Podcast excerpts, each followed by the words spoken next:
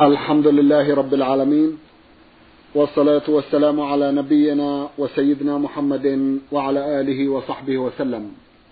مستمعي الكرام السلام عليكم ورحمة الله وبركاته وأسعد الله أوقاتكم بكل خير. هذه حلقة جديدة مع رسائلكم في برنامج نور على الدرب.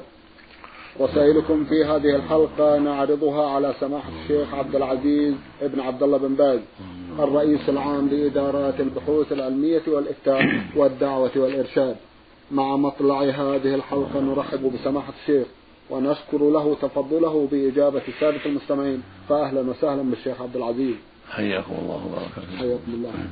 أولى رسائل هذه الحلقة رسالة وصلت إلى البرنامج من إحدى الأخوات المستمعات تقول المرسلة أختكم هيلة ألف عين. أختنا عرضنا بعض أسئلتها في حلقة مضت وفي هذه الحلقة بقي لها عدد من الأسئلة فتسأل هذا السؤال وتقول ما حكم الشرع في نظركم في استعمال الكحل للصائم؟ حيث أنني بحثت عن الأدلة في ذلك. فوجدت أدلة التحريم ضعيفة وهل هناك فرق في استخدامه قبل الصوم أو في أثناء أو في أثنائه؟ ولكم جزيل الشكر. بسم الله الرحمن الرحيم. الحمد لله وصلى الله وسلم على رسول الله وعلى آله وأصحابه من اهتدى بهدى أما بعد فاستعمال الكحل للصائم لا حرج فيه في أصح قولي العلماء لأن العين ليست منفذا معتادا. فلا يضر استعماله. وإذا تركه الإنسان في الليل من باب الاحتياط والخروج من خلاف العلماء فهو حسن إن شاء الله. وإلا فلا يضر. سواء استعمله في النهار عند الصوم أو في أثناء النهار كل ذلك لا حرج فيه. إلا أنه في الليل أفضل. نعم. جزاكم الله خيرا. م. تسأل سماحة الشيخ عن حكم تدريس البنات من قبل الرجال مكفوفي البصر. لا حرج في ذلك. أن يدرس مكفوف البصر للنساء أو من طريق الآلة التي تسمعهم ولا يرى من من وراءها من النساء لا بأس بذلك. ولو كان بسيطا فإذا درسهم بطريقة لا يراهم أو من طريق المكفوف فلا بأس بذلك. قد قال عليه الصلاة والسلام إنما جعل الاستئذان من أجل النظر. وقال عليه الصلاة والسلام لفاطمة بنت قيس لما طلقت اعتد عند ابن أم مكتوم فإنه رجل أعمى تضعين ثيابك فلا يراك. خرجه مسلم في الصحيح أما حديث أن النبي صلى الله عليه وسلم قال حديث نبهان عن أم سلمة أن الرسول قال لابن أم مكتوم لما دخل عليه ذات يوم عنده اثنتان من زوجاته. قال احتجب منه. فقالتا إنه لا يبصرن لا يبصرن فقال الستما تبصرانه فهو حديث ضعيف. لأنه من رواية نبهان ونبهان ليس بذاك. وليس مما يعتمد عليه.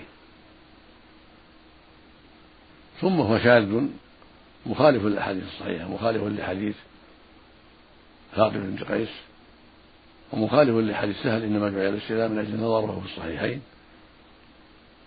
فالصواب أنه لا حرج في ذلك وأن الكفيف لا بأس أن يراه النساء ولا يلزمهن الحجاب ولا مانع من تدريس لهن لكن ليس له أن يخلو بامرأة. الخلوة ممنوعة ليس له أن يخلو سواء كفيفا أو بصيرا. ليس له أن يخلو بامرأة ليس محرما له. في قول النبي صلى الله عليه وسلم لا يخلو أن رجل امرأة فإن الشيطان ثالثهما. فإذا كان تدليس للتين للتدليس لثنتين أو ثلاث أو أكثر فلا حرج في ذلك. أو كان معه شخص آخر من محارم المرأة أو غير محارمها ممن لا يكون فيه تهمة فإن الخلوة تزول. والحاصل أنه ليس هنا لا يجوز التعليم الذي معه الخلوة. أما تعليم لا خلوة فيه فلا بأس به. نعم. بارك الله فيكم. نعم. آه، شيخ عبد العزيز لو تكرمتم هل هذا الحكم لكل كفيف أم لنوع خاص من الأكفاء؟ لمن لديه علم ولا ولا, ولا يخشى منه الشر أما من لا من لا علم لديه أو معروف بأسباب الفتنة والشر أو يفتن به النساء فلا ينبغي يكون معلما لهم. ينبغي لولي الأمر أو لولي المرأة أن يراعي هذه الأمور. وأن لا يتولى ذلك إلا من لا تخشى منه فتنة. نعم. إذا رغم أن الحكم كما تفضلتم بالجواز لكن له شروط معينة. لا بالمراعاة ما قد يخشى منه. نعم. تتفضلون بإعادتها لأهمية الموضوع نعم. عبد العزيز. كون. كون المكفوف يعلم المرأة هذا لا بأس به بشرط عدم الخلوة. وبشرط آخر وهو أن يكون ممن يعرف بالعلم والفضل والسيرة الحميدة وعدم تعاطيه أسباب الفتنة. أما إذا كان يخشى من شره لضعف إيمانه أو لجهله أو لأسباب أخرى فينبغي ألا يولى ذلك. نعم. جزاكم الله خيرا ونفع بكم. نعم. رسالة وصلت إلى البرنامج من أحد الإخوة المستمعين السائل عطية مسعود من مكة المكرمة. أخونا يسأل ويقول رجل زوج موليته على رجل من قبيلة أخرى وعند الزواج طلب منه مبلغا من المال يساوي ثمانية ألاف ريال غير المهر ليدفعه ولي الزوجة إلى قبيلته بحكم العادة حيث أن الذي تزوج ليس من القبيلة نفسها فهم يأخذون مثل هذا المبلغ على كل من يزوج موليته خارج القبيلة ويضعونه في صندوق القبيلة للطوارئ. وسؤالي هو هل هذا جائز أم هو من قبيل المكس المحرم في الشرع؟ وبماذا تنصحون الناس؟ جزاكم الله خيرا. هذا العمل لا يجوز. لا يجوز أن يلزموا الخاطب من غير قبيلتهم. أن يدفع للقبيلة ثمانية آلاف أو أكثر أو أقل. لأن هذا يسبب تعطيل النساء ولأنه أخذ مال بغير حق المهور للمرأة المهر للمرأة ليس للقبيلة. فلا يجوز تعاطي هذا العمل بل هو منكر ويجب تعطيله ويجب على ولي الأمر في البلد التي فيها هذا أن يعطل ذلك. وإذا أرادوا أن ينفعوا أنفسهم فليبذلوا من أموالهم لما يقع بينهم من الحوادث من أموالهم أما يأخذوا من أموال الناس الذين يخطبون بناتهم من غير القبيلة فهذا غلط. وتنفير من الزواج وتعطيل للنساء فالواجب منع ذلك منعا باتا اللهم المستعان. نعم. جزاكم الله خيرا. لأخينا ملاحظة على كثير من المجلات والصحف يقول إنها تتزين بصور النساء وهن على أشكال مزينة ومجملة كما يقول ويرجو من سماحتكم توجيه المسؤولين. جزاكم الله خيرا. تصوير النساء في الصحف والمجلات أو في المؤلفات أمر منكر لا يجوز. وقد صدر من الدولة التعميم بمنع ذلك. والواجب على المسؤولين عن مراقبة الصحف أن يراقبوا هذا وأن يمنعوا هذا. وعلى وجه الإعلام أن أن يعنى بهذا وينفذ الأوامر لأن هذا شره عظيم وخطره كبير. فإن وجود صور النساء في المجلات والصحف يضر المجتمع ويسبب فتنا بهذه الصور. وربما قادت كثيرا من الناس إلى الفاحشة. فالواجب الحذر من ذلك الواجب على القائمين على الصحف العدول عن ذلك. والحذر من ذلك والواجب على المسؤول عن الإعلام أيضا منعهم من ذلك منعا باتا ولو بالعقوبة تنفيذا لحكم الله عز وجل لأن هذا منكر والواجب منعه وتنفيذا أيضا لأمر ولاة الأمور بمنعه وكل من له أدنى مسكة من دين يعرف مضرة هذا ولا يشك فيه إلا من له هوى في هذه المسائل. المقصود أن تصوير النساء في المجلات والصحف اليومية وفي النشرات وفي ما يعلن عن الصحف أو يعلن عن مراكز إسلامية أو مراكز تجارة أو شركات أو غير ذلك كل ما يقع في هذه المسائل في هذه النشرات أو في هذه الإعلانات من تصوير النساء كل ذلك منكر. يجب منعه والقضاء عليه ولو بالتعزير والتعجيب بما فعل ذلك من جهة ولاة الأمور. نسأل الله أن يمنحهم التوفيق وأن يصلح بقناتهم وأن يعين من من وكل إليهم هذا الأمر. نسأل الله أن يعين على التنفيذ بالصدق نعم. جزاكم الله خيرا. سماحة الشيخ لعل لكم توجيه. لماذا يستخدمون النساء في هذه الأوجه بالذات؟ واضح. يستخدمونه لأنهم تروج بضاعتهم بذلك. فالصحيفة تشترى يتمتع بها الشباب وغير الشباب والنشر كذلك تلفت الأنظار ويأخذها الناس حتى يتمتعوا بهذه الصورة. وربما جرهم هذا إلى مشاركة في هذا المركز أو مشاركة في هذه الشركة أو شراء هذه السلعة أو ما أشبه ذلك. فالمصالح واضحة في الدنيوية. المصالح الدنيوية في في هذا الأمر واضحة لا من جهة المجلات والصحف ولا من جهة النشرات الأخرى. فيها ترويج للبضاعة. وفيها مكسب لأهلها لأن يشتريها من لا يريدها إلا لأجل الصورة.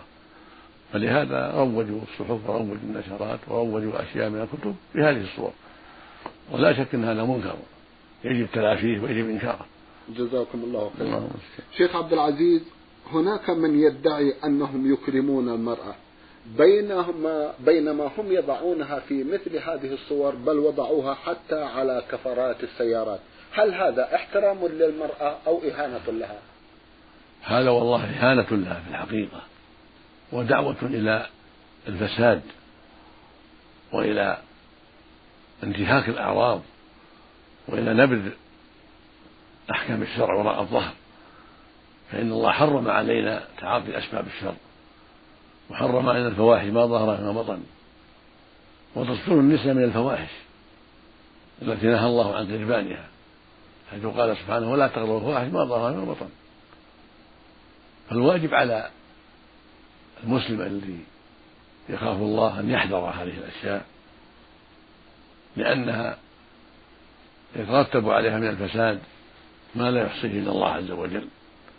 وليس من إكرام المرأة أن توضع صورتها في المجلات وفي الصحف اليومية أو في النشرات أو على غير ذلك من أنواع المتاع بل هو إهانة لها في الحقيقة. وجلب لأسباب الفتنة ودعوة إلى الفواحش وإعلان لأسباب الزنا.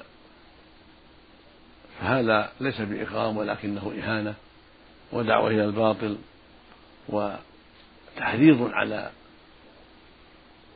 اتيان ما حرم الله عز وجل من هؤلاء وهؤلاء. والله المستعان. نعم. الله المستعان. نعم. جزاكم الله خيرا. يقول الله سبحانه وتعالى في كتابه المبين في سورة الصف الآية الرابعة عشرة أعوذ بالله من الشيطان الرجيم بسم الله الرحمن الرحيم. يا أيها الذين آمنوا كونوا أنصار الله. كما قال عيسى ابن مريم للحواريين من أنصاري إلى الله؟ قال الحواريون نحن أنصار الله. أورد هذه الآية الكريمة مستمع من السودان هو عمر سمير داود يسأل عن تفسير هذه الآية الكريمة ويقول بالذات كيف قال عيسى من أنصاري؟ ثم قال الحواريون نحن أنصار الله ولم يقولوا نحن أنصارك. الآية واضحة طيب. لأن الله قال يا أيها كونوا أنصار الله. فأمر المؤمنين أن يكونوا أنصار الله. وأنصار الله هم أنصار دينه. الله ليس بحاجة إلى أحد من الناس. الله سبحانه غني عن عباده ليس بحاجة إليهم. فأنصار الله هم أنصار دينه والدعاة إليه وحماته حتى يظهر بين الناس وحتى يلتزم يلتزمه الناس. كما قال عز وجل يا أيها الذين آمنوا إن تنصروا الله ينصركم ويثبت أقدامكم. تنصر الله تنصر دينه وشريعته وما أمر به وتنصر ترك محارمه. وهكذا قول سبحانه ولا ينصرن الله من ينصره إن الله لقوي عزيز. الذين إن مكناهم الأرض أقاموا الصلاة وآتوا الزكاة وأمروا بالمعروف ونهوا عن المنكر. هذا نصر الله. بإقام الصلاة وإيتاء الزكاة والأمر بالمعروف والنهي عن المنكر والدعوة إلى الله عز وجل وإقامة الجهاد في سبيل الله وردع المبطلين عن باطلهم وإقامة الحدود عليهم إلى غير ذلك. هذا هو النصر لدين الله ومنه حديث ابن عباس المشهور احفظ الله يحفظك. يعني احفظ دين الله باتباعه والاستقامة عليه. يحفظك سبحانه يحفظك سبحانه لأن الجزاء من جنس العمل. فمن حفظ الله باتباع دينه حفظه الله. ومن نصر الله نصره الله. فمعنى قوله سبحانه يا أيها الذين آمنوا كونوا أنصار الله يعني كونوا من أنصار دين الله كونوا من أتباع الشرع ودعاة الحق والأمر بالمعروف والنهي عن المنكر ثم ذكر عن عيسى عليه الصلاة والسلام أنه قال من أنصاري قال الحواري من أنصاري إلى الله يعني من أنصاري إلى التوجه إلى الله. والدعوة إليه. واتباع شريعته هكذا ينبغي لأهل الإيمان يكونوا أنصارا لله وأنصارا للرسل وأنصارا لدعاة الحق. فمعنى من أنصاري إلى الله؟ يعني من أنصاري في الدعوة إلى الله والتوجيه إليه وإقامة دينه. فقال الحواريون وهم الأنصار الحواري هو الناصر. سمي حواري لنصرته الحق وقيامه بالحق. مثل قول النبي صلى الله عليه وسلم لكل نبي حواري وحواري الزبير يعني ابن العوام. لما لما لما انتدب إلى الأحزاب بأمره عليه الصلاة والسلام. فالحواريون هم الأنصار هم أنصار الحق. فقالوا هم في هذه الآية نحن أنصار الله. لأنهم يعلمون أن نصر نصر النبي نصر لله. فلم يقولوا أنصار أنصارك أتوا بالأمر الأعلى الذي هو مقصود عيسى عليه الصلاة والسلام. فلهذا قالوا نحن أنصار الله. يعني نحن الأنصار الذين الذين دعوتهم إلى أن, أن نكون معك في نصر دين الله. وقال من أنصاري إلى الله؟ قالوا نحن أنصار الله. يعني نحن الأنصار الذين ينصرون دين الله وينصرون الدعاة إليه ومنهم عيسى عليه الصلاة والسلام. فهم أتوا بعبارات أكمل وأعظم وأشرف في حقهم حيث قالوا نحن أنصار الله. لأن أنصار الرسل هم أنصار الله. من نصر الرسول فقد نصر الله. ومن نصر الحق فقد نصر الله. فمختار هذه الكلمة التي هي مقصود عيسى عليه الصلاة والسلام. نعم. جزاكم الله خيرا ونفع بعلمكم. هنالك طرق كثيرة جدا مثل الطريقة البرهامية والطريقة الشاذلية والطريقة الدسوقية والطريقة التجانية إلى آخر هذه الطرق. ومن بينها جماعة أنصار السنة المحمدية. وهي جماعة التوحيد التي تقتدي بسنة المصطفى. أرجو من سماحة الشيخ أن يتفضل بنصيحة مطولة إلى مشائخ وأعوام هذه الطرق لكي يسيروا في درب المصطفى صلى الله عليه وسلم. كما جاء في حديث الرسول صلى الله عليه وسلم ستفترق أمتي إلى ثلاث وسبعين فرقة كلها في النار إلا واحدة. الطرق الصوفية كثيرة لا تحصى وهي تزيد على طول الزمان وأكثرها فيه من الشر والفساد والبدع ما لا يحصي إلا الله عز وجل. وكل طريقة فيها قسط من الباطل وقسط من البدع لكنها متفاوتة بعضها أشر من بعض وبعضها أخبث من بعض. والواجب على جميع المتصوفة أن يرجعوا إلى الله وأن يتبعوا طريق محمد عليه الصلاة والسلام وأن يأخذوا بما جاء في الكتاب والسنة ويسيروا على نهج سلف الأمة من أصحاب النبي صلى الله عليه وسلم وأتباعهم بإحسان بطاعة الأوامر وترك النواهي والوقوف عند حدود الله وعدم إحداث أشياء ما شرعها الله. ليس لهم أن يوجدوا طرقا يتعبدون بها لم يفعلها الرسول صلى الله عليه وسلم ولا أصحابه. بل يجب أن يحاسبوا أنفسهم وأن يدعوا كل ما خالف الشرع المطهر من طقوسهم وأذكارهم الاجتماعية وغير هذا مما أحدثوه في الدين سواء كانوا من القدامى في عهد في القرن الثالث والرابع أو من المحدثين. الواجب على جميع المسلمين أن يلتزموا الطريق الذي بعث الله به نبيه عليه الصلاة والسلام وهو توحيد الله والإخلاص له. وطاعة الأوامر وترك النواهي ظاهرا وباطنا وأن يلتزموا بذلك وأن يحذروا البدع والخرافات التي أحدثها الناس. فقد قال عليه الصلاة والسلام في الحديث الصحيح من عمل عملا ليس عليه أمره رد. وقال في خطبته يوم الجمعة إن خير الحديث كتاب الله وإن خير الهدي هدي محمد صلى الله عليه وسلم وشر الأمور محدثاتها وكل بدعة ضلالة سواء كانت الطرق التي أحدثها الناس قديمة أو جديدة الواجب تركها. واعتناق الطريق الذي سلكه المسلمون في عهده صلى الله عليه وسلم إلى يومنا هذا وهو اتباع الكتاب والسنة والاستقامة على دين الله كما جاء عن الله وعن رسوله. غير زيادة ولا نقصان. وأما إحداث طقوس أو طرائق جديدة لم يفعلها الرسول صلى الله عليه وسلم ولا أصحابه هذا لا يجوز. هذا هو الذي يسمى البدعة. وأنصار السنة من خيرة الناس في مصر وفي في السودان. أنصار السنة هم الذين يدعون إلى التمسك بكتاب الله وسنة الرسول عليه الصلاة والسلام. وليسوا من الفرق الضالة بل هم من فرقة اتباع الكتاب والسنة. ولهذا قال عليه الصلاة والسلام في الفرق أو تفترق أمتي على ثلاث وسبعين فرقة كلها في النار إلا واحدة. قيل من هي رسول قال الجماعة. يعني اجتمعوا على الحق وساروا على نهج النبي صلى الله عليه وسلم.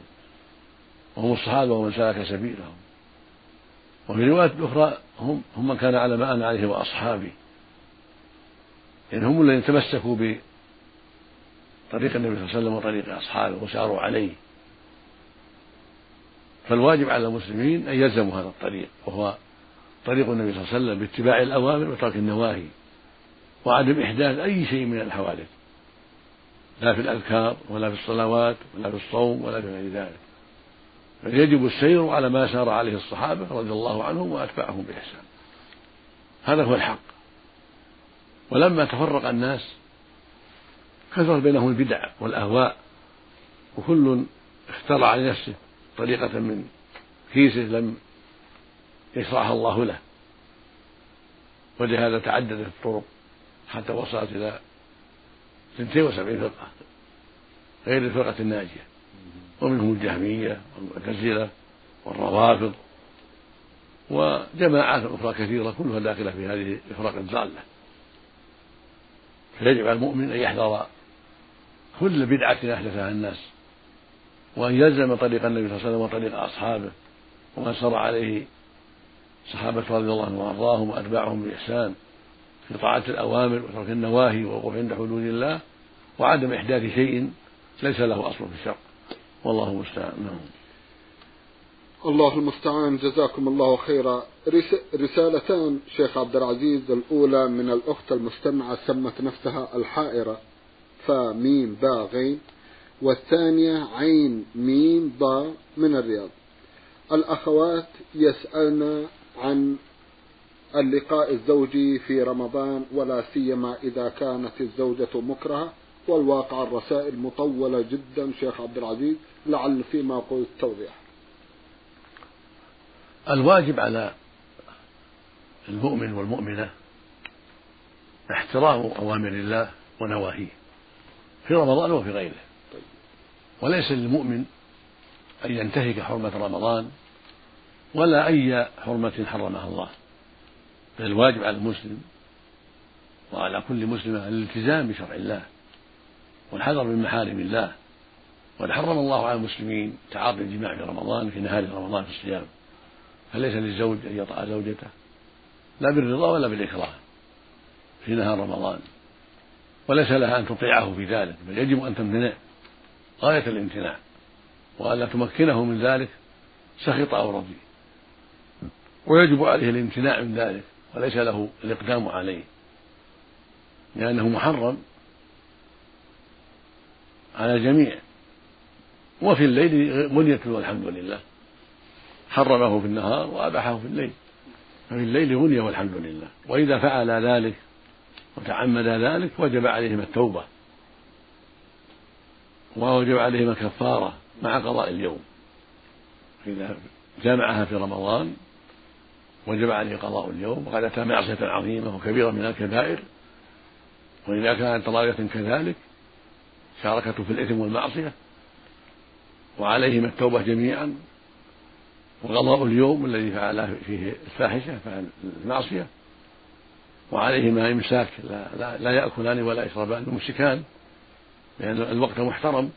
الواجب الإمساك مع قضاء اليوم مع التوبة الصادقة عما وقع فيه والعزم ألا يقع منه منهما ذلك في المستقبل.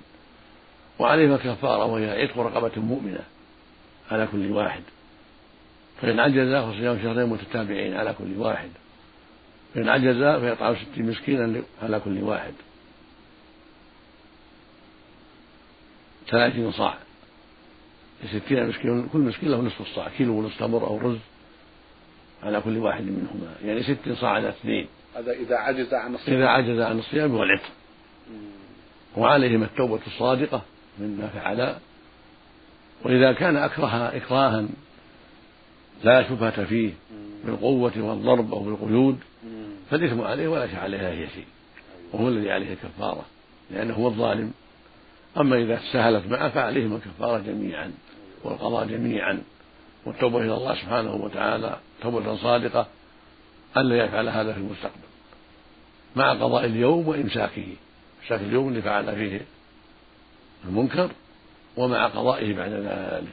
والله المستعان. الله المستعان. الواقع سماحة الشيخ كل واحدة منهن تذكر أنها مكرهة لكن أنتم تذكرون أن الإكراه لا بد أن يكون عن طريق الضرب أو عن طريق القيود وما أشبه ذلك. يعني حقيقي الإكراه حقيقي إذا لم يصل الإكراه إلى هذا المستوى. مجرد أنها كرهت وطاوعت ما تصير مكرهة أيوة.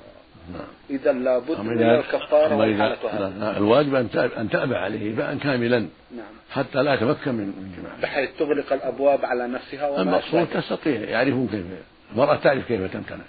نعم. نعم. بارك الله فيكم. إذا لابد من الكفارة والحالة نعم نعم. جزاكم الله إلا أن يكون أكرها إكراها جبريا لا حيلة لها فيه. والله يعلم منها أنها لا حيلة لها. جزاكم الله خيرا. نختم هذه الحلقة برسالة وصلت إلى البرنامج من إحدى الأخوات المستمعات من العراق. تقول إني المستمعة من الجمهورية العراقية أحلام إبراهيم محمد. تحية إسلامية من صميم القلب. أرجو فيها لكم مزيدا من التقدم إلى ما فيه الخير والأفضل. للإسلام والمسلمين. مع العلم أنني أرسلت لكم رسالة مسبقة ولم أستمع إلى الرد منكم أرجو منكم أن تردوا على أسئلتي لصالح الإسلام والمسلمين ولكم مني جزيل الشكر. تسأل وتقول هل يجوز دخول الحائض إلى المقبرة؟ وهل يجوز أن تقرأ العزائم من سور القرآن على الغير؟ وهي على تلكم الحال. أما الذهاب إلى المقبرة فلا لا يشرع لها الذهاب المقبرة. لأن الرسول صلى الله عليه وسلم نعى زيارات القبور سواء كانت حائضا أو طاهرة ليس للنساء زيارة القبور. لكن لو مرت بالمقبرة لحاجة في الطريق فلا فرق بين يكون حائض أو غير حائض. مرورها بالمقبرة لحاجة الطريق ذاهبة إلى جهة أو راجعة من جهة لا يضر ذلك. أما أن تزورها لقصد الزيارة فلا يجوز سواء كانت طاهرة أو حائضا أو نفساء. فليس للنساء زيارة القبور مطلقا. وأما كتب العزائم أو قراءة العزائم من القرآن فاختلف العلماء في ذلك. هل لها أن تقرأ القرآن وهي حائض أو نفساء على قولين. ذكر بعضهم التحريم وأنه قول الأكثر من العلم لأنها محدثة حدث أكبر يلزمها فيه الغسل إذا طهرت فهي مثل الجنوب.